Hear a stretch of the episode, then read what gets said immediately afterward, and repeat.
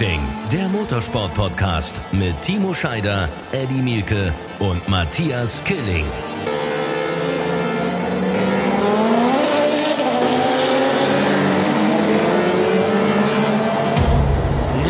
Racing, der Motorsport-Podcast. Ab jetzt jeden Dienstag für euch am Start. Herzlich willkommen, ihr Lieben alle. Toll, dass ihr mit dabei seid hier in diesem neuen Format und wir freuen uns wahnsinnig. Und wenn ich sage wir, dann meine ich meine beiden Kollegen. Zum einen unseren RAN-Kommentator Eddie Mielke und den zweifachen Champion der DTM, Timo Scheider. Wir quatschen über Motorsport. Ja, schönen guten Morgen und äh, ich kann es kaum abwarten.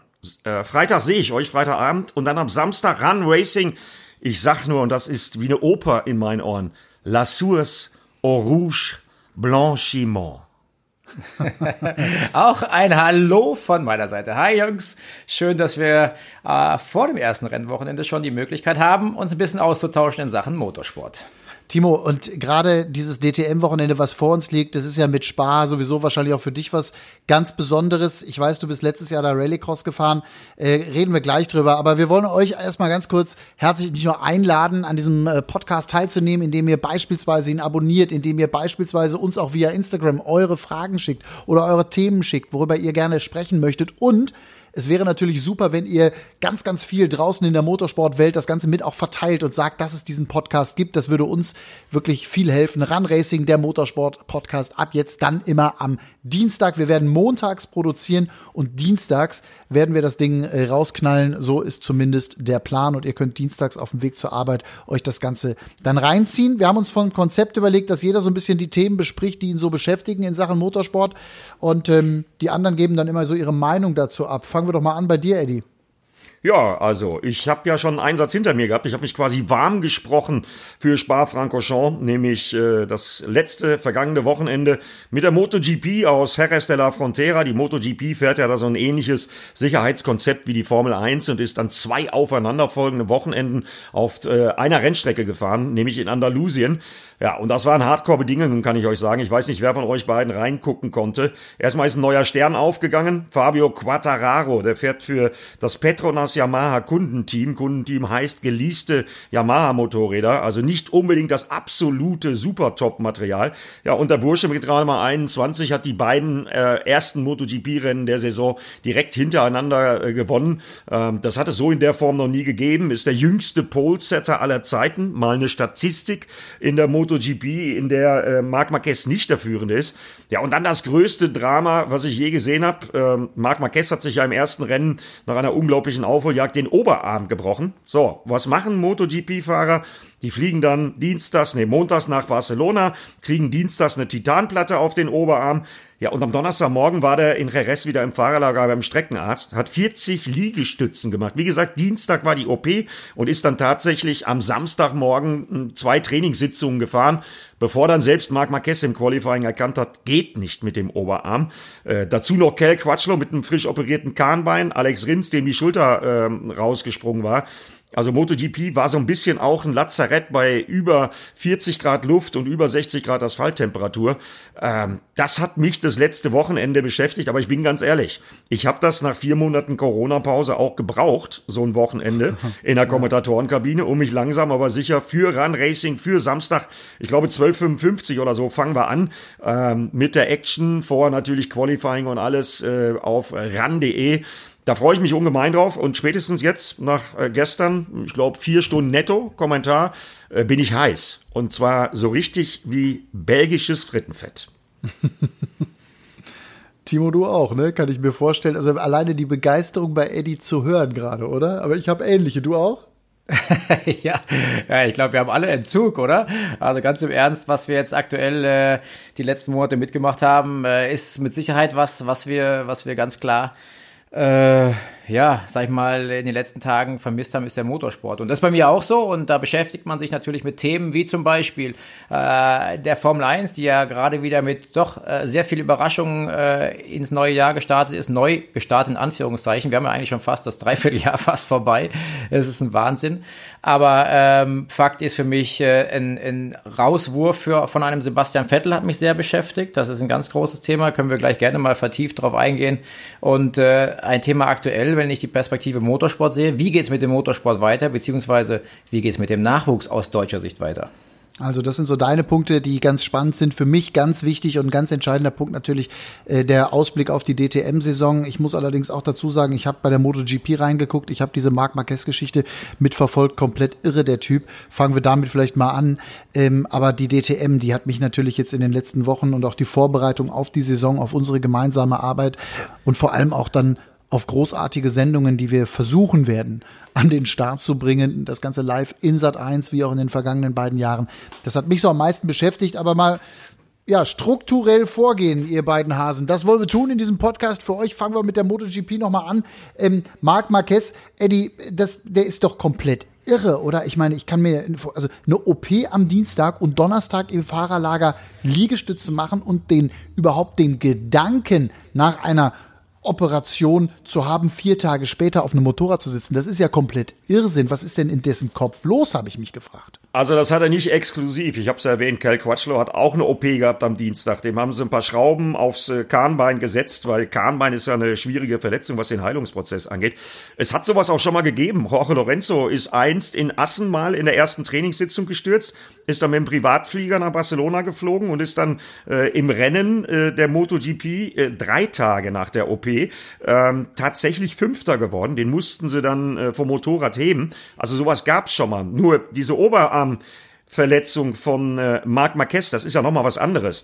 Es gibt nämlich Aufnahmen von den Trainingssitzungen, die er probiert hat. Äh, die müsst ihr immer suchen im Internet. Äh, das ist unglaublich, weil der Typ fährt ja mittlerweile, wenn der in Schräglage ist, nicht nur mit dem Knie am Boden, sondern der hat ja den Ellbogen am Boden, der hat die gesamte Schulter am Boden und im Übrigen auch den frisch operierten Arm am Boden. Da gibt es im Internet ein paar Aufnahmen von äh, diesen beiden Trainingssitzungen, die er da probiert hat wo er dann auch versucht hat, eine richtig schnelle Runde zu fahren. Ähm, also er war nicht letzter in den Trainingssitzungen, die er gefahren ist.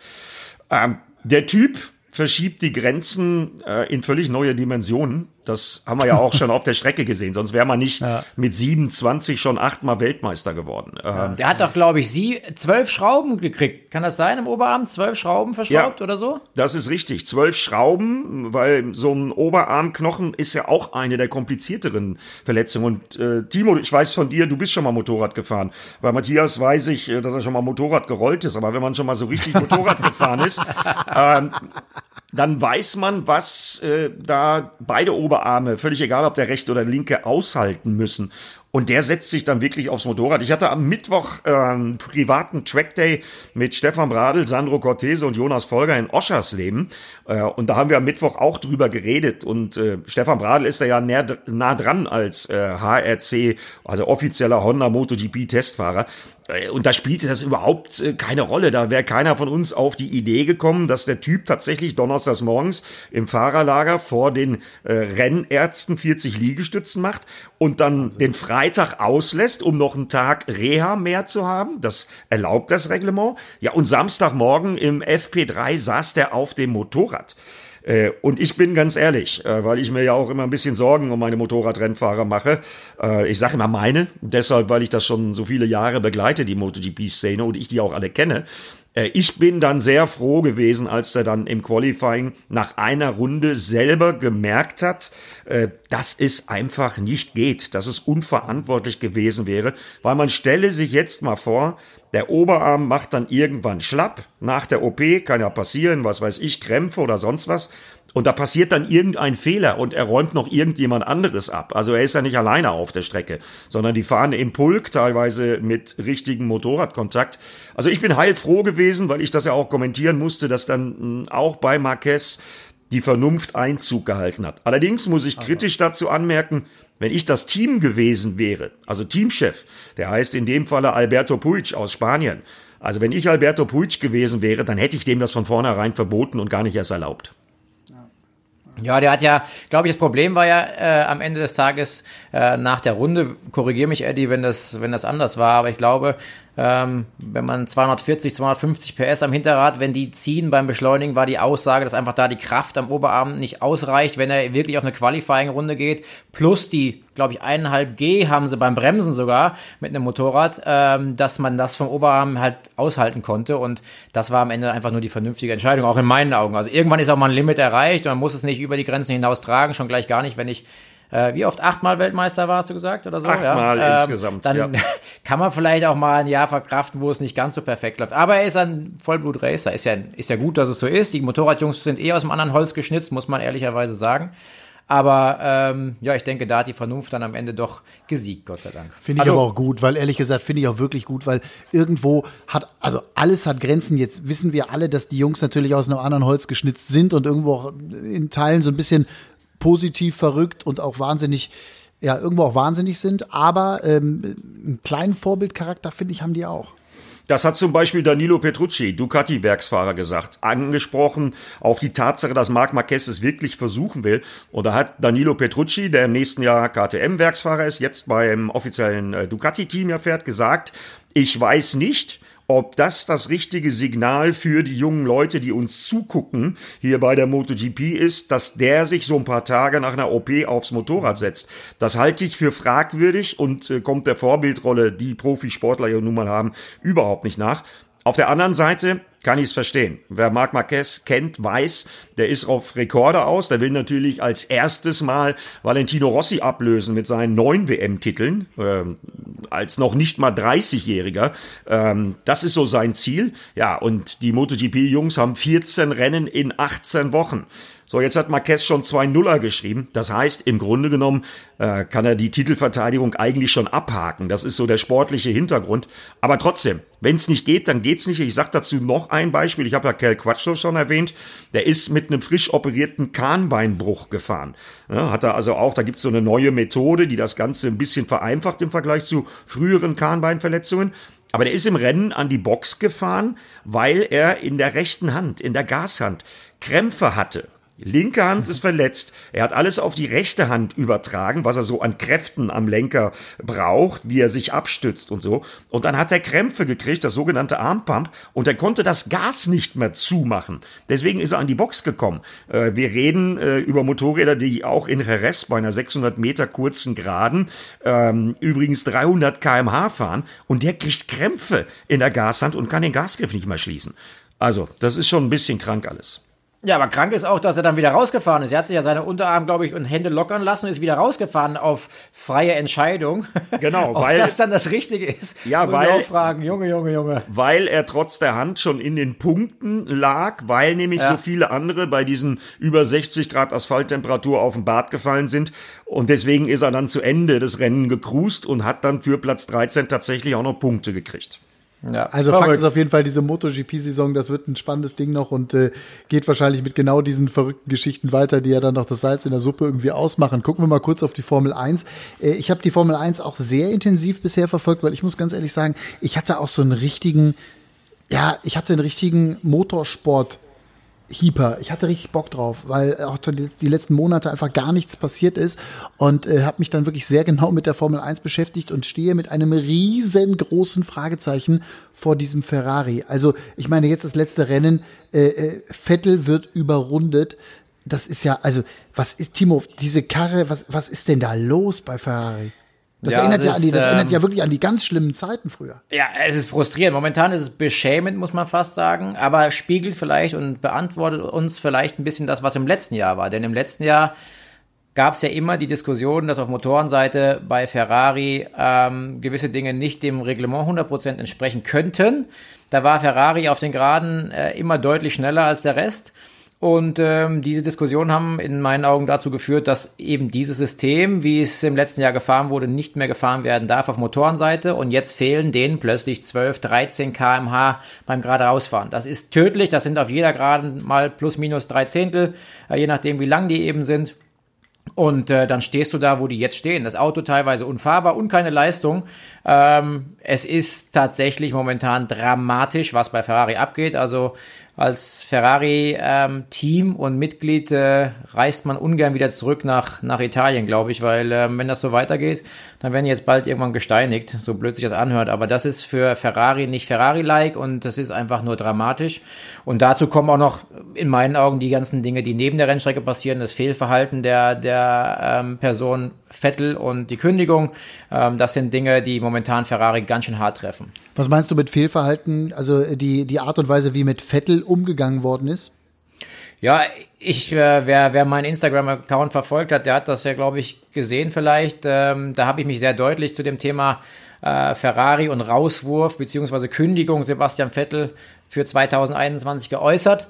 Ähm, das ging ja, mir so nah, weil es eine ähnliche Situation war, wie es mit mir mit Audi gelaufen ist, dass man äh, am Telefon jemand gesagt hat, wir sind äh, und wollen nicht mehr ähm, mit deinen Diensten im nächsten Jahr planen. Ähm, und dann ist das natürlich für einen vierfachen Weltmeister wie Sebastian Vettel, der von Ferrari so eine Absage und keine Vertragsverlängerung bekommt, natürlich ein Schlag ins Gesicht. Ähm, dass die Situation dann so dargestellt wurde, dass man gesagt hat, ja, Sebastian war immer unser Nummer eins Wunsch. Wir haben mit Sebastian verhandelt, es gab einen Vertrag, äh, einen, einen Entwurf beziehungsweise auch ein Angebot und dann kommt am Ende raus, es gab gar kein Angebot, es gab gar keine Vorgespräche, es gab keine Meetings, wo man mal gesprochen hat, es gab keine Gehaltsverhandlungen, ob Corona hin oder her, was dann plötzlich dann auch von Ferrari-Seiten mit in den Topf geworfen wurde. Ja, Corona hin, Corona her. Und Ferrari hat sich in meinen Augen völlig lächerlich gemacht mit diesen fadenscheinigen Aussagen über diese Personalie Vettel und Vertragsverlängerung beziehungsweise Kündigung.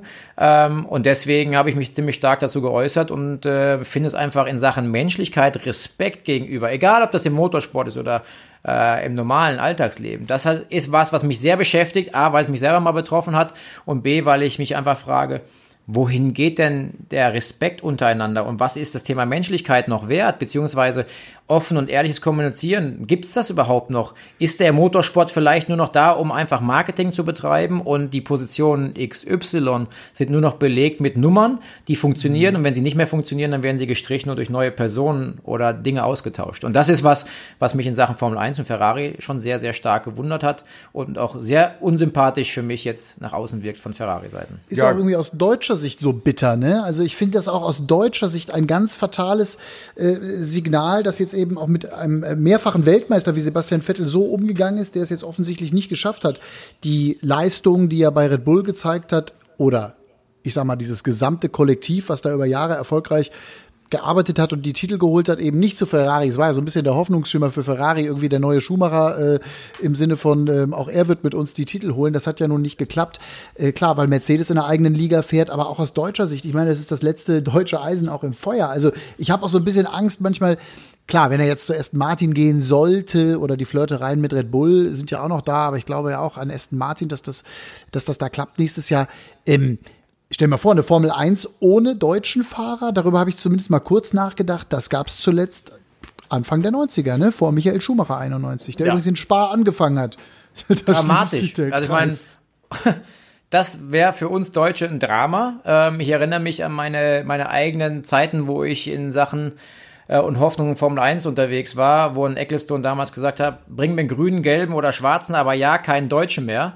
Mhm. Ähm, und jetzt, einige Jahre später, stehen wir da und müssen froh sein, wenn wir überhaupt noch irgendwo aus der Nachwuchsszenerie jemanden Deutschen kriegen können. Ich meine, und das ist das, was ich vorhin kurz angekündigt habe, der deutsche Nachwuchs beziehungsweise die generelle Entwicklung im Motorsport ist unglaublich schwierig gerade. Die Wirtschaft wird immer schwieriger für alle und die Nachwuchsförderung dementsprechend auch immer schwieriger, weil ohne Geld gehst du keinen Weg in, im Motorsport. Wenn du nicht gerade die ganz großen Unterstützer von frühen äh, Jahren schon aus dem Kartsport in den Formelsport hast, dann wird es einfach schwierig. Wenn man das mal hochrechnet, aus dem Kartsport über die verschiedenen Formel-Nachwuchsserien bis hin zur Formel 2, wo Mick Schumacher jetzt die neueste, größte Hoffnung so ein bisschen für uns ist in Sachen Formel 1, der aber auch in Sachen Leistung noch nicht das bringt, was man von ihm erhofft, muss man auch ganz äh, ehrlich sagen, ähm, dann bist du einfach schon mal 6,5, 7 Millionen los, ja. Und ähm, wer finanziert jemanden das, wenn du ein Nobody, sage ich mal in Anführungszeichen, bist, als Fahrertalent, als Fahrtalent, ähm, um dann vielleicht die Chance zu bekommen in ein zweit-, drittklassiges Team in der Formel 1, wo dann nochmal 15, 20, 25 Millionen mitbringen müsstest am besten,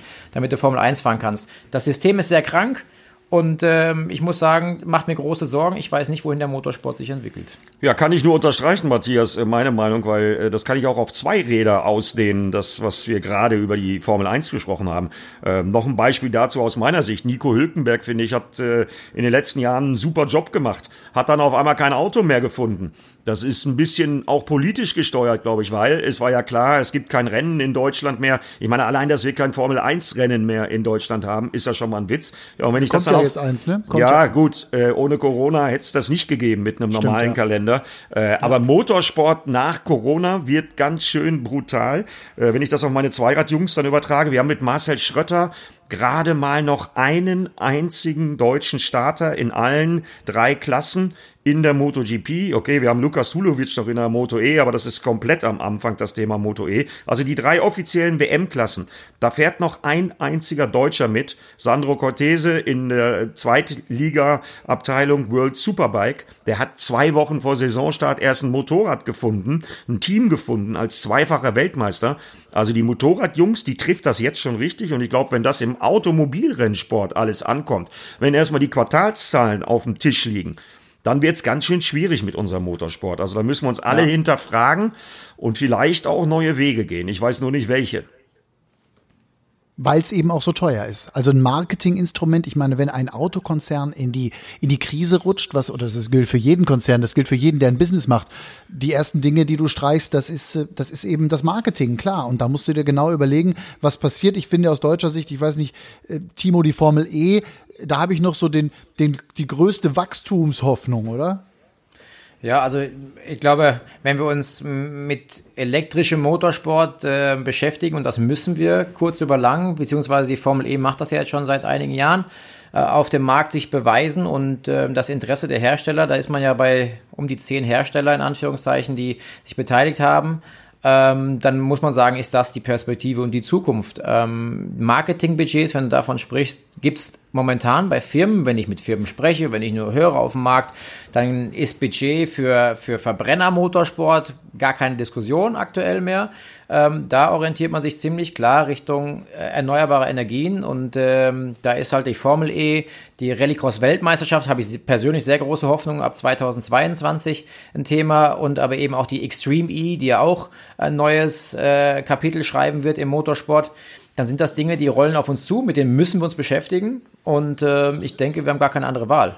Da wirst du mitfahren, ne? Also die äh, Extreme E, vielleicht das auch nochmal für alle Motorsportfans. Das ist zwar jetzt schon auch offiziell gewesen in den letzten äh, Monaten, das ist ja dann alles verschoben worden durch Corona, aber da bist du nach wie vor dabei dann ab nächstem Jahr, ne? Also ich bin in dem, in dem Fahrerpool, ähm, also die Extreme E, Alejandro Agag, der ja auch die Formel E gegründet hat, hat diese Extreme E gegründet, eine Rennserie, die mit mit Buggies, so Wüstenbuggies, wie man sie aus der Paris-Dakar kennt, äh, im Elektromodus stattfinden. Mit zwei Fahrern, Männlein und Weiblein auf dem gleichen Auto. Sechs Kilometer Runden, wo quasi ein Fahrerwechsel nach jeweils einer Runde stattfinden wird, wo man dann von Männlein auf Weiblein wechselt oder umgekehrt.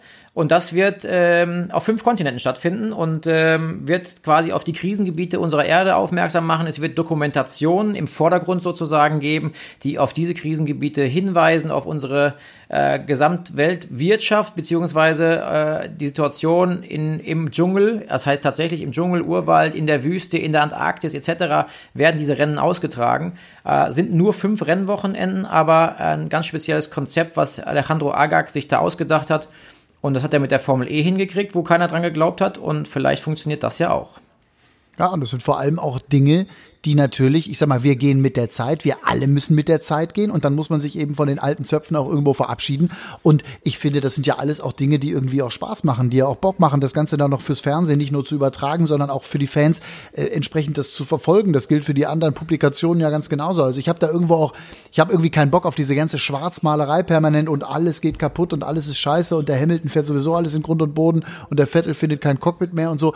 Ja, Probleme sind da, aber es gibt irgendwie auch den ein oder anderen kleinen Silberstreif am Horizont. Oder bin ich dazu optimistisch, Eddie? Nee, überhaupt nicht, denn äh, der Silberstreif am Horizont, der fängt exakt am kommenden Samstag an. Äh, und äh, da wird, glaube ich, sowieso noch viel passieren, was die wirtschaftliche Seite des Motorsports angeht. Aber freuen wir uns doch jetzt erstmal mit unseren Kollegen, auf die ich mich unendlich freue, äh, die ich das letzte Mal beim Saisonfinale in Hockenheim gesehen habe. Wir werden jetzt auf jeden Fall auf Run Racing neun Wochenenden, 18 Rennen mit den besten Tourenwagenfahrern der Welt haben, mit zwei Marken, mit tollen Autos. Ja, und das geht auf einer Kultstrecke am Samstagmittag los ich weiß gar nicht, ob ich diese Woche noch schlafen kann, wenn ich dran denke, aber äh, Samstag und ich habe ja immer so gerne den Leitspruch, Renntage sind Feiertage. Samstag wird ein Feiertag, wenn auch ein inoffizieller Run Racing Feiertag. Aber Timo neben mir, du mit Andrea Kaiser, äh, Mikrofon in der Startaufstellung, wie immer das technisch dann ablaufen wird. Aber Fakt ist, wir werden Motoren hören und wir werden sehen, wie die DTM-Jungs dann Eau Rouge voll nehmen werden. Ja, und das kann ich kaum erwarten und deswegen, äh, was dann alles nach 2020 passiert, ist ja auch eine große Frage, die wir als Journalisten dann noch rausfinden müssen. Äh, was ist mit der Zukunft der DTM? Da wird sich ja auch mal irgendwann jemand zu äußern müssen. Aber wir haben erstmal Feiertage, nämlich Renntage, und zwar an neun Wochenenden mit insgesamt 18 Rennen. Und das ist erstmal mein Fokus, auf den ich mich im Moment konzentriere. Ähm, so kann ich wenigstens noch ein bisschen Motorsport machen. So richtigen mit Krach, Lärm und Geruch. Leider ohne Zuschauer. Aber dafür übertragen wir es da dann. Ja, endlich. Ne? Also ich meine, ich habe ehrlich gesagt auch fast gar nicht damit gerechnet, dass wir in diesem Jahr nochmal so mit unserer großartigen Run Racing Truppe da an den Start gehen und uns alle dann auch sehen, ob wir dann Masken aufhaben müssen oder ob wir am Tag dreimal Fieber gemessen bekommen. Es gibt ein sehr umfangreiches Hygienekonzept, was vor allem für Fahrer, für die Teams, aber genauso für uns als Journalisten gilt. Das ist auch alles dahingestellt. Wichtig ist, dass ja überhaupt wieder was passiert und dass die Leute da draußen auch wirklich wieder Bock haben, dass ihr Bock habt, einzuschalten. Samstag, Sonntag, 13 Uhr, kurz vor eins, morgens schon mit Qualifying auf ran.de. Eddie, du hast es vorhin gesagt. Ähm, und alles geht natürlich auch endlich wieder so los, wie wir es im vergangenen Jahr erlebt haben. Zwar ohne Aston Martin, aber trotzdem mit einem erstärkten und äh, deutlich verstärkten WRT-Kundenteam bei Audi, mit einem Robert Kubica, auf den ich mich wahnsinnig freue. Ein ehemaliger Formel-1-Fahrer, der nun wirklich auch äh, einer dieser Generation ist, die auch wirklich auch alles irgendwie mitgenommen haben in ihrer Karriere und den in einem DTM-Auto zu sehen, das wird für ihn eine riesen Herausforderung. Da bin ich echt wahnsinnig gespannt. Ich konnte mit ihm ein langes Interview führen. Der hat richtig Schiss, ehrlich gesagt, und zwar im positiven Sinne. Timo, du kannst das von uns am besten beurteilen, weil der auch sagt, ich weiß gar nicht, was so richtig auf mich zukommt, da mit über 600 PS in diesen Tourenwagen-Autos. Ich kenne nur die ganzen Beispiele und gegen die Jungs bist du ja auch gefahren. Ralf Schumacher, äh, Jean Alesi, äh, aber vor allem auch Mika Häkkinen, die durchaus auch Probleme in einem, äh, in einem äh, DTM-Auto hatten, obwohl alle denken, Mensch, der kommt doch aus der Formel 1. Das ist doch für den ein Selbstläufer, da irgendwie die DTM mitzufahren. Kubica wird der Nächste sein. Ich wage die Prognose, der richtig zu kämpfen hat, um vorne mit dabei zu sein. ja, also er wäre der Erste, sagen wir mal so, aus der Formel 1, der kommt und siegt. Also äh, die Nummer äh, wird schwierig. Äh, ich weiß aber vom Test, dass er sich sehr gut angestellt hat. Ich habe da mit ähm, Timo Glock, äh, der ja quasi äh, sozusagen Teamkollege dann ist, von ihm ähm, geredet und der hat gemeint, der hat echt einen super Job gemacht. Also vielleicht nicht auf die einzelne Runde, aber sehr, sehr starke Longruns gefahren, unter anderem auch. Ähm, aber dann kommt natürlich plötzlich die Aufgabe, dass dann, dann einige Autos um dich rumfahren. Hinten drückt mal einer, links schiebt einer und äh, du darfst dein Auto dann doch nicht 100% als Bodycheck Waffe einsetzen. Du musst dann schon gucken, dass dein Ding am Stück bleibt und deine Flicks und Flaps am Auto dranbleiben, weil sonst ist dein Rennen schon vorbei, bevor es losgeht. Also von daher, äh, ich, ich bin gespannt, wie er es macht mit seinem Handicap. Äh, wer das nicht weiß, ähm, da ist er leider Gottes bei einem Rallye Unfall ähm, doch sehr stark ähm, lediert am Arm und äh, fährt das Auto mehr oder weniger fast mit einem Arm. Und äh, das ist natürlich wieder so eine Challenge, äh, die, die sehr viel Aufmerksamkeit mit sich bringen wird und äh, viel Respekt mit sich bringt, dass er die Nummer angeht und äh, jetzt dann nochmal eine neue Aufgabe dann quasi mit diesem Kundenteam sozusagen angeht. Ja, aber Matthias, äh, ich habe auch viel Formel 1 geguckt in dem Übrigen und das ist ja Robert Kubica, den ich noch aus meiner ähm, Formel 1 Zeit kenne, da war ich auch schon mal Reporter, äh, da haben wir so ein bisschen zusammengearbeitet im BMW Pitlane Park. Äh, erstmal kann ich sagen, überragender Typ, da äh, ja. muss ich das bestätigen und vor allen Dingen ja auch ein Typ, der für uns auf Run Racing Geschichten liefert. Also das Technische, was Timo gerade erklärt hat, ist eine, aber auch was er als Typ alles schon erlebt hat und zum reinen Speed von Robert Kubica der würde nicht freitags in der Formel 1 nochmal immer wieder eine Trainingssitzung fahren, wie das ja jetzt zuletzt zweimal passiert ist, wenn er nicht noch den absoluten Speed und die Erfahrung hätte. Dann würde er nämlich von dem Formel 1 Team gar nicht gefragt. Also, der weiß schon noch, wo es lang geht. Und wir haben ja viele respektvolle Aussagen gehört. Ich freue mich auch richtig auf den Typen, einfach weil es für uns auch eine schöne Einordnung ist und vor allen Dingen auch für die anderen DTM-Fahrer. Weil wenn man so will, ist er immer noch aktueller Formel 1 Testfahrer, der sogar in diesem Jahr schon im Einsatz war. Also muss der Typ schnell sein und das wird interessant zu sein, zu beobachten. Und vor allem hat er, wie du sa richtig sagst, und das hat er zu mir auch im Interview, kann man übrigens nachschauen auf ran.de, auch gesagt, und das fand ich wirklich beeindruckend. Er sagte, ich habe im Prinzip einen Doppeljob. Also ich fahre klar, ich fahre DTM, aber eben diese Testfahrgeschichten äh, in der Formel 1, das mache ich weiter, da habe ich Bock drauf. Da will ich mir ehrlich gesagt auch ein bisschen noch das Türchen aufhalten, klar. Aber die DTM ist eine Riesen-Challenge, eine Riesen-Herausforderung, die ich annehmen will.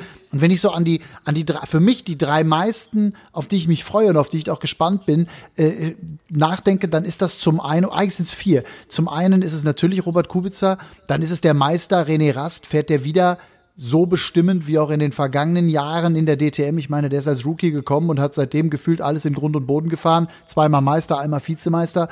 Und dann haben wir natürlich deinen lieben Freund, unseren allerlieben Timo Glock, auf den ich echt auch gespannt bin, weil der ja das brutale Seuchenjahr dahinter hat. Und meine Nummer vier, auf die ich auch total gespannt bin, den haben wir zuletzt im Mercedes ge äh, gesehen, das ist Lukas Auer.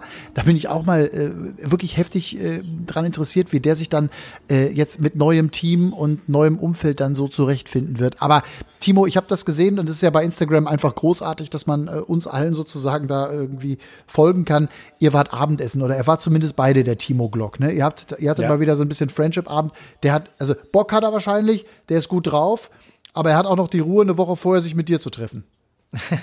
ja, der ist super entspannt, der Timo. Ähm, unglaublich gut trainiert, muss ich sagen. Ich hoffe, er hört jetzt nicht zu. Er sieht gut aus. Er sieht gut aus, oder was willst du damit sagen? Ja, ja, also, äh, also für sein Alter und die grauen Haare hat er echt eine tolle Figur.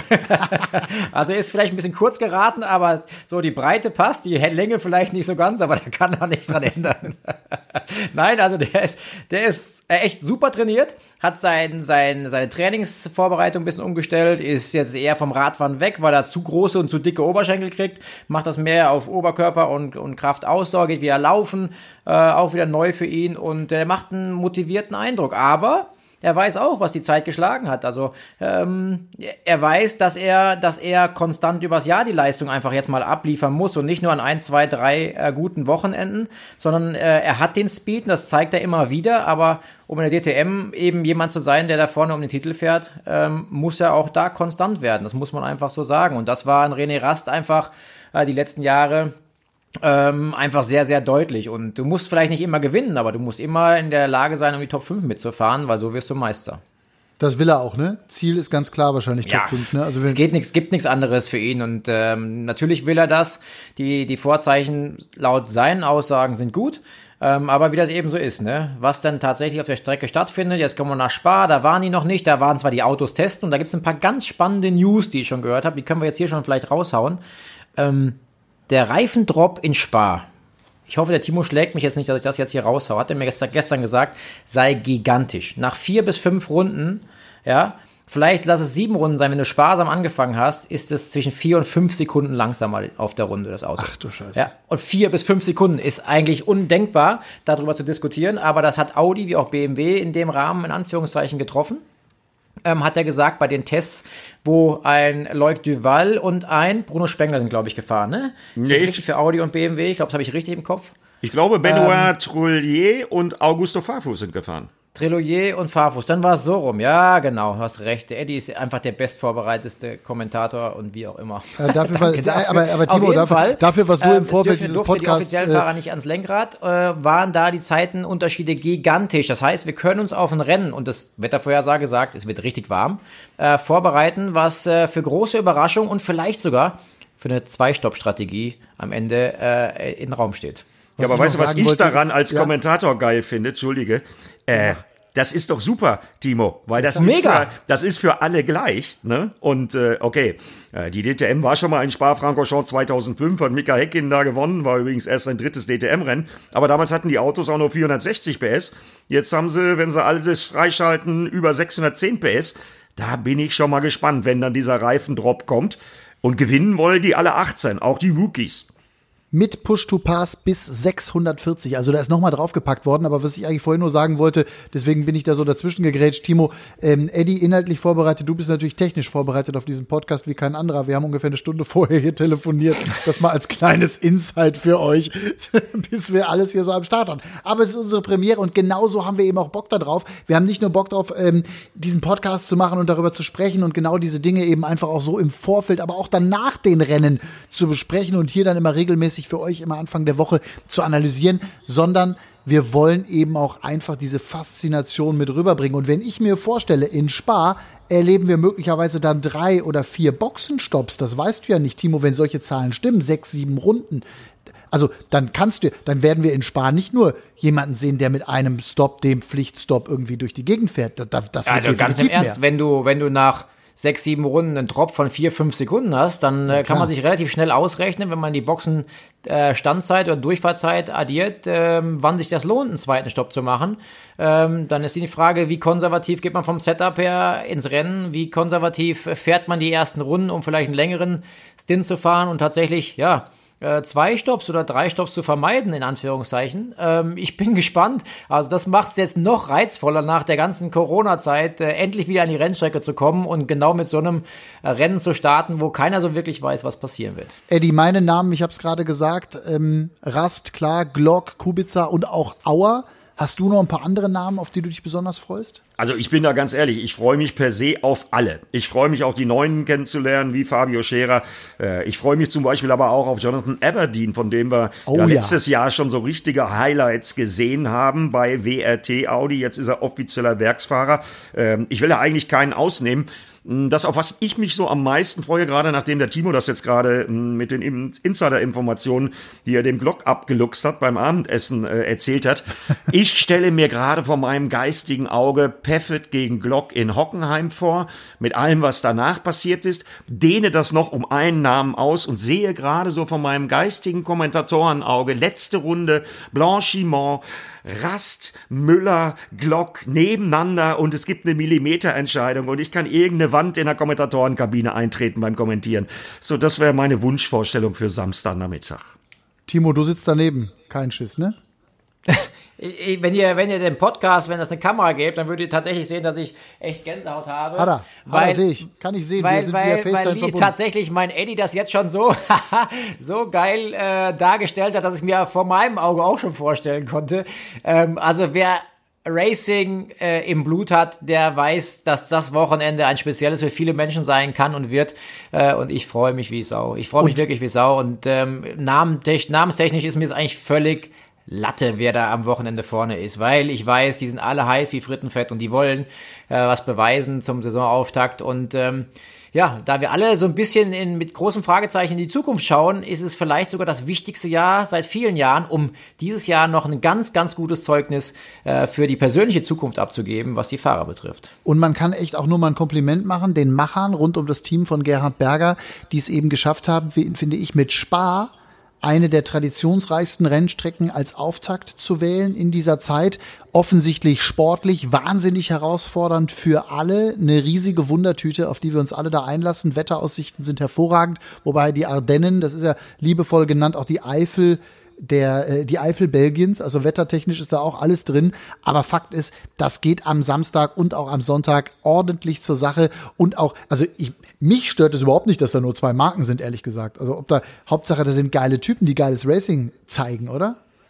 Ja, ist ja nun mal nicht zu ändern und äh, wir haben geile Nein. Typen, die geiles Racing zeigen können.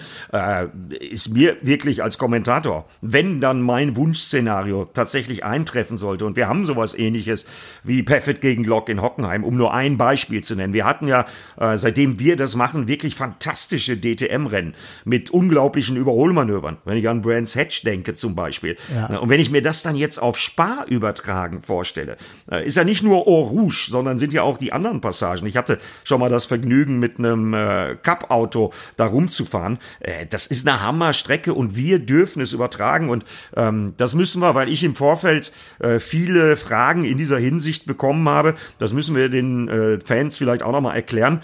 Wir sind ja vor Ort. Also das ist nicht eine sterile Studioproduktion, sondern wir haben ein sehr, sehr gut ausgearbeitet von der ITR, wie ich auch finde, fantastisch zusammengestelltes Sicherheitskonzept und wir dürfen vor Ort sein. Das heißt, wir sind nah dran. Ja, und ich bin mir relativ sicher, die Action auf der Strecke wird stimmen und wir werden sie dann direkt in die Wohnzimmer übertragen können. Und äh, ich glaube, da äh, haben wir ja auch wirklich eine exklusive Möglichkeit, die längst nicht in jeder Serie so ist. Ich habe Jerez de la Frontera für die MotoGP gestern ja, aus München kommentiert. Und Timo, das muss man auch dazu sagen, Audi hat letztes Jahr extrem gut performt. BMW, ich will das mal einfach so sagen, ist als Herausforderer in diesem Jahr am Start. Und die haben auch ein bisschen was gut zu machen, ehrlich gesagt. Also wer Jens Marquardt und seine Truppe kennt, der weiß, äh, so ein Jahr lassen die sich nicht nochmal irgendwie abschenken, oder?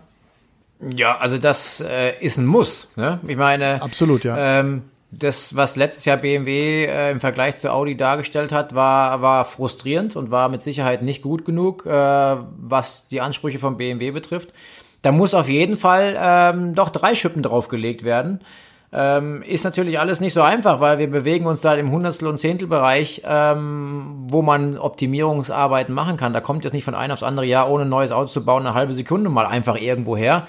Deswegen äh, geht's da und ging's da wahrscheinlich sehr viel um Detailanalyse, sehr viel Kleinigkeiten verstehen, die Autos über den Longrun und auf der Strecke XY mit den Temperaturen analysieren und da einfach keine Fehler mehr machen, dass man einfach nicht nur, wie letztes Jahr leider Gottes, oftmals nur Marco Wittmann, anfangs dann auch äh, der Timo Glock äh, vorne hat, sondern dass man sich breiter vorne aufstellen kann und äh, die Audis ärgert, weil wir wollen ja nicht äh, fünf Audis nur vorne sehen, sondern wir wollen ja am besten ein bunt gemischtes Feld haben. Und da weiß, glaube ich, auch ein Jens Marquardt, ähm, dass er mit ganz, ganz viel Fingerspitzengefühl äh, in die Saison 2020 gehen muss. Kriege ich trotzdem Was? von dir einen Saisonfavorit, Timo? Ja, ich glaube, ähm, momentan ähm, muss man ganz klar den, den René Rast wieder als, als amtierenden äh, Titelträger ganz oben sehen. Ähm, den muss man erstmal schlagen nach so viel Dominanz. Ähm, ich habe mit einigen Fahrern Kontakt gehabt aus den eigenen Reihen von Audi und auch aus den BMW-Reihen und die nervt das so richtig an, kann ich euch sagen, was ein René Rasta für eine Show abzieht in der Form, dass der immer, wenn es darum geht, tatsächlich einfach performt und ähm, ich äh, weiß auch schon, dass da untereinander Daten hin und her geschickt wurden oder irgendwelche Daten gezeigt wurden bei dem einen oder anderen äh, im Vergleich zu einem selber. Und ähm, da gibt es schon viele graue Haare, auch als Teamkollege von einem René Rast. Spannend. Oh ja, Teamkollege von René Rast. Eddie, ja. dein Meisterschaftsfavorit aller Zeiten und aller Zeiten, die noch kommen werden.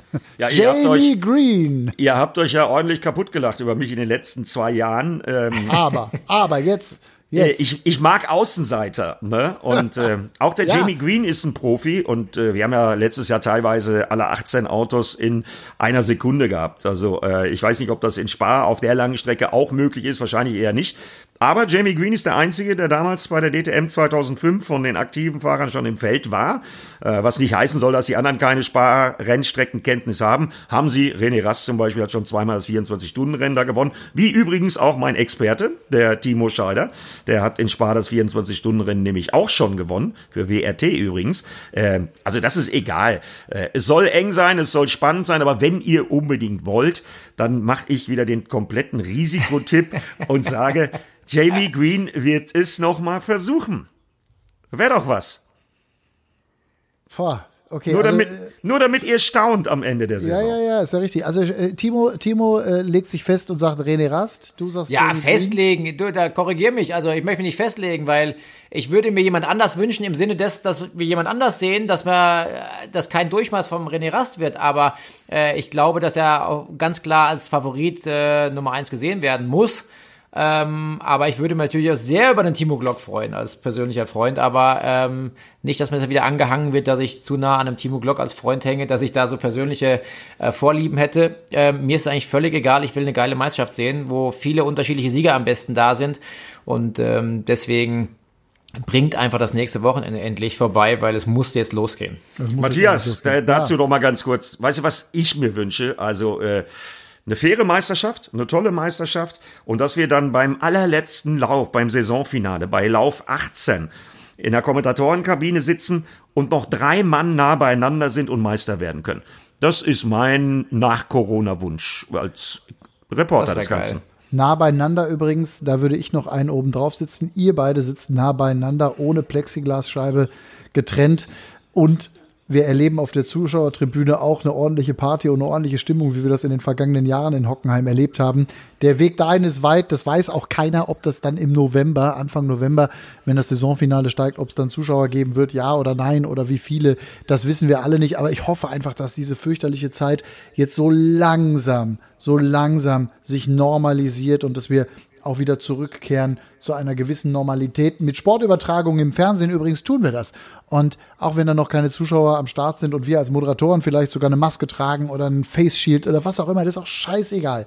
Sondern es geht einfach nur darum, dass es endlich wieder so etwas zu sehen gibt, weil wir alle erinnern uns an die Lockdown-Zeiten. Und das war für uns alle eine ganz andere Geschichte. Also insofern. Aber ich denke, wenn ich ja. da reingerätschen darf, mein Lieber, bitte, ich glaube, da ist vielleicht auch ein bisschen äh, von unserer Seite, die dann halt vor und hinter der Kamera oder mit den Medien zu tun haben, unsere Pflicht auch nochmal nach draußen zu schreien. Leute, ähm, nehmt das Thema so ernst, dass wir auf jeden Fall eine Perspektive für die Zukunft haben und geht nicht in jeden Club, an jeden Strand, an jede Party ohne Masken, ohne Sicherheitsabstand. Das ist nicht nur zum Spaß. Wir haben alle keinen Bock mehr auf den Scheiß zu Hause zu hocken. Wir wollen alle Spaß am Leben haben. Wir wollen alle ein Geld verdienen, müssen ein Geld verdienen. Das heißt, die Systeme müssen funktionieren. Also denkt vorher einfach ein bisschen drüber nach, was ihr da draußen tut, weil wir sind weder im Gefängnis noch sonst was, aber ein bisschen Sensibilität und Anstand da draußen tut uns allen gut. Wenn ich die Bilder von teilweise Ibiza etc. pp sehe, wo in Clubs getanzt wird und geschmust wird und geknutscht wird, Leute, denkt ein bisschen nach. Das musste ich jetzt einfach nochmal loswerden. Ja, ist auch genau richtig. Und da braucht man nicht nur